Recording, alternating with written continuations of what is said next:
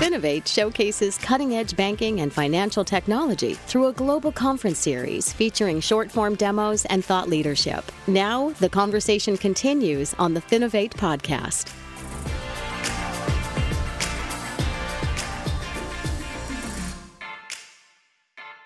Hi, everybody, and welcome to the Finovate podcast. Joining me today, we have Manas Chawla, CEO of London Politica. Manas is going to be joining us on stage at Finovate Fall this year in New York. We had a great session with him at Finovate Spring. Uh, Manas, thank you so much for joining me today. Greg, thank you so much for having me. I love working with the Finovate family, and I'm uh, excited about New York. Yeah, well, certainly we all learned a lot from your session last spring in San Francisco. But before we jump into some of those pieces, can you start by just telling us a little bit about yourself and London Politica? Sure. So I founded uh, and I now currently lead London Politica, uh, which is the world's largest geopolitical risk advisory for social impact. And when we first entered the space about three and a half years ago, uh, there were very few political risk companies doing things on social impact. And so the first few clients we worked with were anything to do with charities, nonprofits, international organizations, really the kinds of organizations that work on the frontiers of uh, geopolitically risky markets, but often don't have the budgets to pay for the premium price tag, which existed in that sort of industry. Uh, and that led to some cool projects. We got to work uh, with the United Nations World Food Program in Afghanistan, helping them figure out the geopolitics of local instability uh, and helping them redesign more effective food programs after the United States pulled out. Uh, we got to work with the Red Cross, uh, and we were their exclusive partner uh, in Ukraine. helping them figure out how the war was evolving, both sort of in a macro long term scale, but also on the ground, day to day, week to week. I got to spend a few weeks in Poland and Ukraine last summer, and that was very informative. And then over time, we shifted uh, to a much more sort of commercial focus uh, and started providing that macro advice to all sorts of entities from uh, big banks, hedge funds, private equity. We do a lot of family offices, and of course, to fintech companies, uh, which, you know, often because they're so young and so fast moving, geopolitical risk isn't high on their agenda. But as I try to point out in San Francisco and will try to do in New York, I think it really should be because I think not only are there a lot of risks, but plenty of opportunities for fintechs to look out for. Yeah, no, absolutely. I mean, certainly the background that you have is, is really interesting and very different from most of the guests who come on this podcast. I, I, think it's really beneficial, though, for fintechs and for financial institutions to turn their lens toward this bigger picture because obviously a lot of geopolitical events um, will have massive impact on the banking and, and the fintech space. And I think we are, and I think every industry is guilty of this to some extent, but I think the fintech industry in particular, we've got a bubble around ourselves um, and so sometimes there's a temptation to ignore some of those larger pieces that that are obviously going to have a major impact on the space.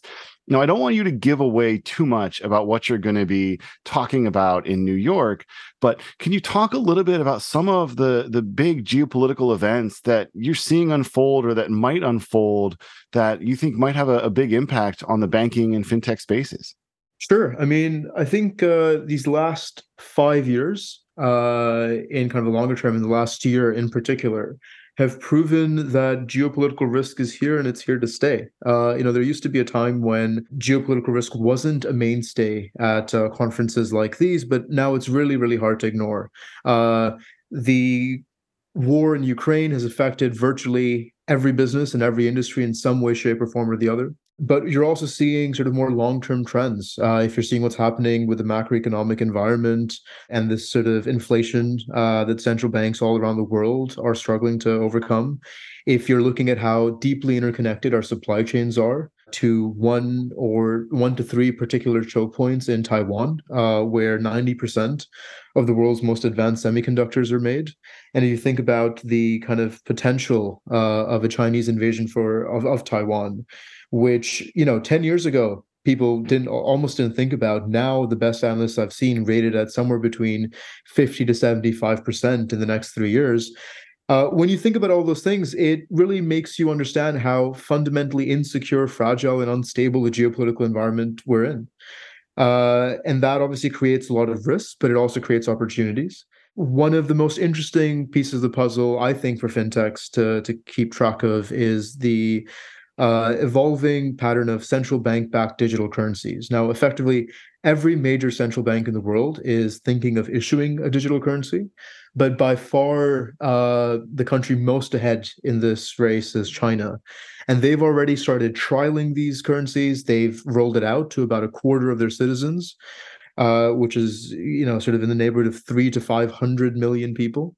And this poses massive concerns, uh, privacy concerns on one level, but uh, also concerns about uh, the ethics of an authoritarian government having access to how every individual spends their money on a day-to-day basis. And particularly as we see us-china relations intensify and heat up uh, we see this bifurcation between the tech systems we have. We're developing two different systems simultaneously that don't talk to each other. There's different american tech companies and different chinese tech companies.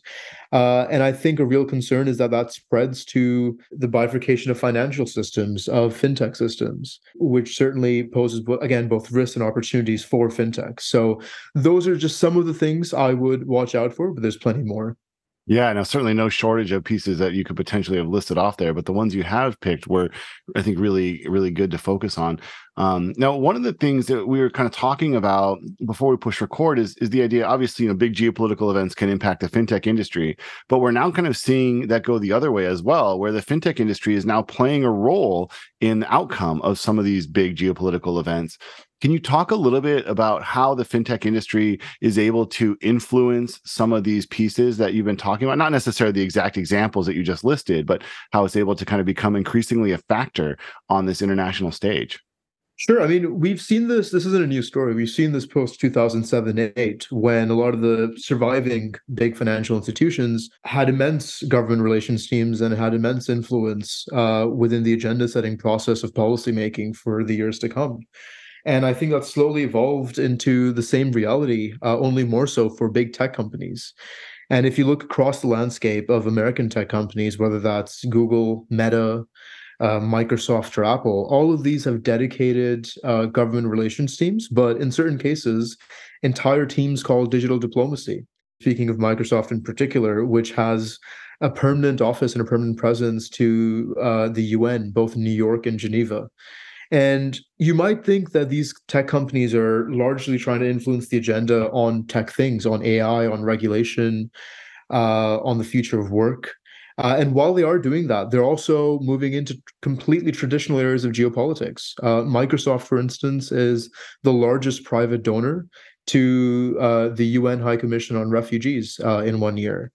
And so there's very clear agendas and priorities for tech companies that's less so the case with fintechs, uh, partly because we don't have fintechs yet the size of these sort of bigger tech companies, but also because most fintechs haven't actually woken up to the reality of geopolitics being a sphere of influence that they can play an active role in. Uh, and so, largely, while I think fintechs have been have made some important moves, and there's some interesting examples, at least in Europe, of fintechs uh, influencing regulation at the EU, at the kind of with domestic authorities on very particular things. I think it's uh, a very decisive time for fintech thought leaders to play a role in thinking about the future of money, the future of debt, the future of lending, and really try to influence governments and civil society uh, in accordance with that, whether that's on central banking and uh, central bank backed digital currencies or on other spheres. So there's certainly immense opportunities. Yeah. Yeah, I think we've kind of seen that as well. We, the beginnings of it, anyway.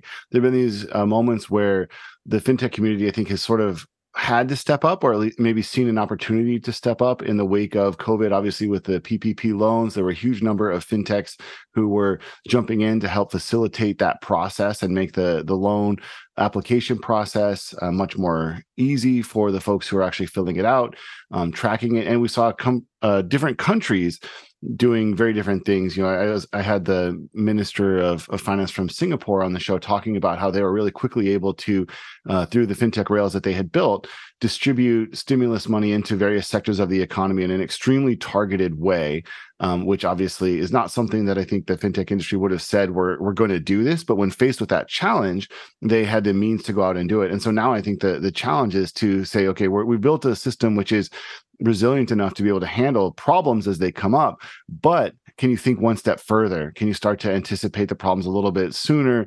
Can you start to think about how you might be able to influence the, the spheres beyond sort of crisis management mode? Um, and that was something you actually talked a little bit about uh, on stage at Spring as well. You know, you mentioned the concept uh, not of a black swan, which I think many people are probably aware of, but but of a gray rhino. Um, can you talk a little bit about what exactly a gray rhino is and, and how it kind of relates to a lot of the conversation we've been having so far? Yeah, I mean, a black swan is uh, a word that we used very, very regularly, uh, especially post 2007, 2007 and 8, uh, really to justify 2007 and 8 as this kind of crisis that was entirely unforeseeable uh, and that we could only rationalize with the benefit of hindsight. You know, effective black swans are very rare events that have massive impacts. But in contrast, gray rhinos actually develop right in front of our eyes. We can you can see a gray rhino. There's no way you could miss it, and it charges really slowly at you at first. Uh, but you only really start to act or realize it when it's right in front of you. Uh, and similar to black swans, they can have massive uh, societal impacts. And I think a lot of the crises uh, that'll define the next decade of geopolitics and macroeconomics aren't even necessarily ones we can't predict. We probably can. It's just that they're developing so slowly. Uh, we there's a fundamental inertia and complacency uh, in how we act about them, and so as you know, a couple of quick examples the fact that our all the world's electronics and technology are so heavily dependent on what is effectively one or two supply chains of advanced semiconductors in Taiwan. Everyone knows that. And everyone knows that a Chinese invasion is possible. But what really are companies doing to create contingency plans around uh, what would happen when such a geopolitical event takes place? Uh, or say it's not geopolitical. Uh, you know, where the raw materials come from for these uh, semiconductors, which is largely based out of South Korea and Japan, and where they're uh, processed in Taiwan, both of those regions sit on key tectonic fault lines. So the the risk of an earthquake is very high.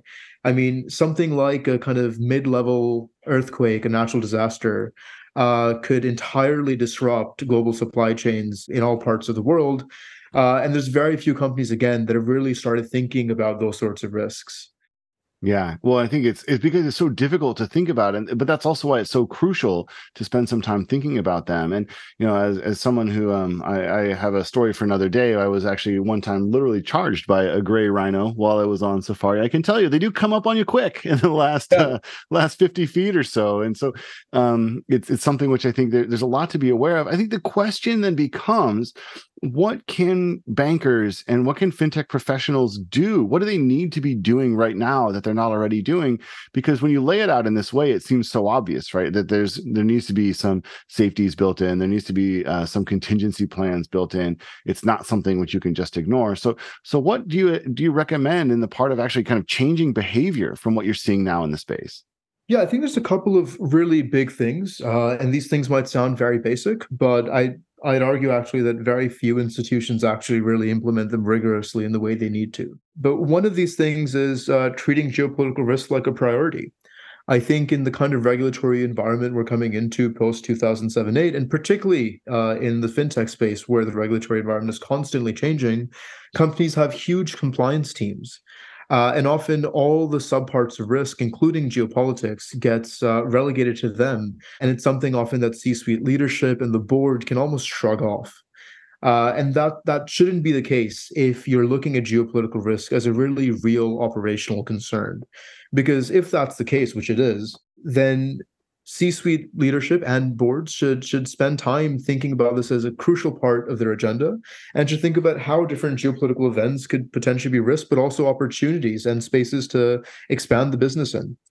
Uh, and then the second thing is that uh, there's no shortage of geopolitical risks in the short term uh, that are very scary that the media bombards us with constantly and all the time. But often they, they pose the risk of us losing sight of the long term geopolitical risks, which potentially, and I'd argue definitely, uh, are even more pivotal in changing society and the kind of global structure and world order as a whole. If you think about uh, where emerging markets are going in the next five to 10 years, if you think about the pace of digitization, if you think about democratic backsliding, you know, you think about how important the influence of big tech companies has become as geopolitical actors of their own, Uh, these are huge things that banks can again are, are much like uh, you know gray rhinos uh, that fintechs should focus on. But again, because they're so far into the long term, often we lose sight of them. And so, second thing is to make sure that those uh, are constantly on top of our agenda.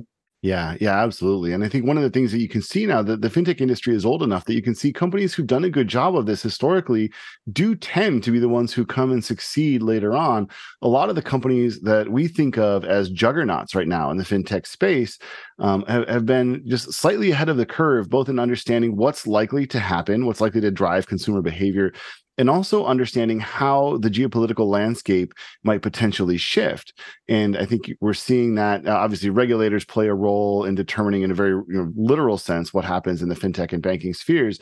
But also, consumers have evolved quite a bit. And I'm not going to say anybody anticipated exactly what happened in 2020 with the pandemic, but there were a lot of companies who uh, had prior to that in 2018 and 2019 really started to understand we need to be able to meet customers wherever they are. All of a sudden, overnight, that became crucial and a huge number of companies benefited enormously in 2020 and 2021 um, and a lot of companies were on the exact other side, where things that they had put in place uh, were not resilient enough to withstand that kind of stress test. And so I think that's really the crucial piece. Um, know, there's a lot more that we could we could talk about here, and and I would encourage anybody who's interested in, in hearing more from Manas to come to Finovate Fall, uh, listen to him speak there. Obviously, also check out the demoing companies that we'll have on stage and say see for yourself who among the group could potentially be one of these leaders in the next five or 10 years, could turn into one of those juggernauts. It absolutely can happen. It's happened before. Um, and, and for my part, I'll just say I always love chatting with you, and I'm really interested in hearing what you're going to be talking about. Look forward to catching up with you in New York. It's been a real pleasure, Greg. I look forward to seeing you in New York. The Finovate podcast is produced by Informa Connect in association with Provoke.fm Media. Check out Finovate.com for information on Finovate's upcoming shows and to learn how you can get involved. The discount code Finovate Podcast will save you 20% on tickets to all of our events. And you can email us at info at Finovate.com for information on sponsoring, speaking, or demoing. Thanks for listening.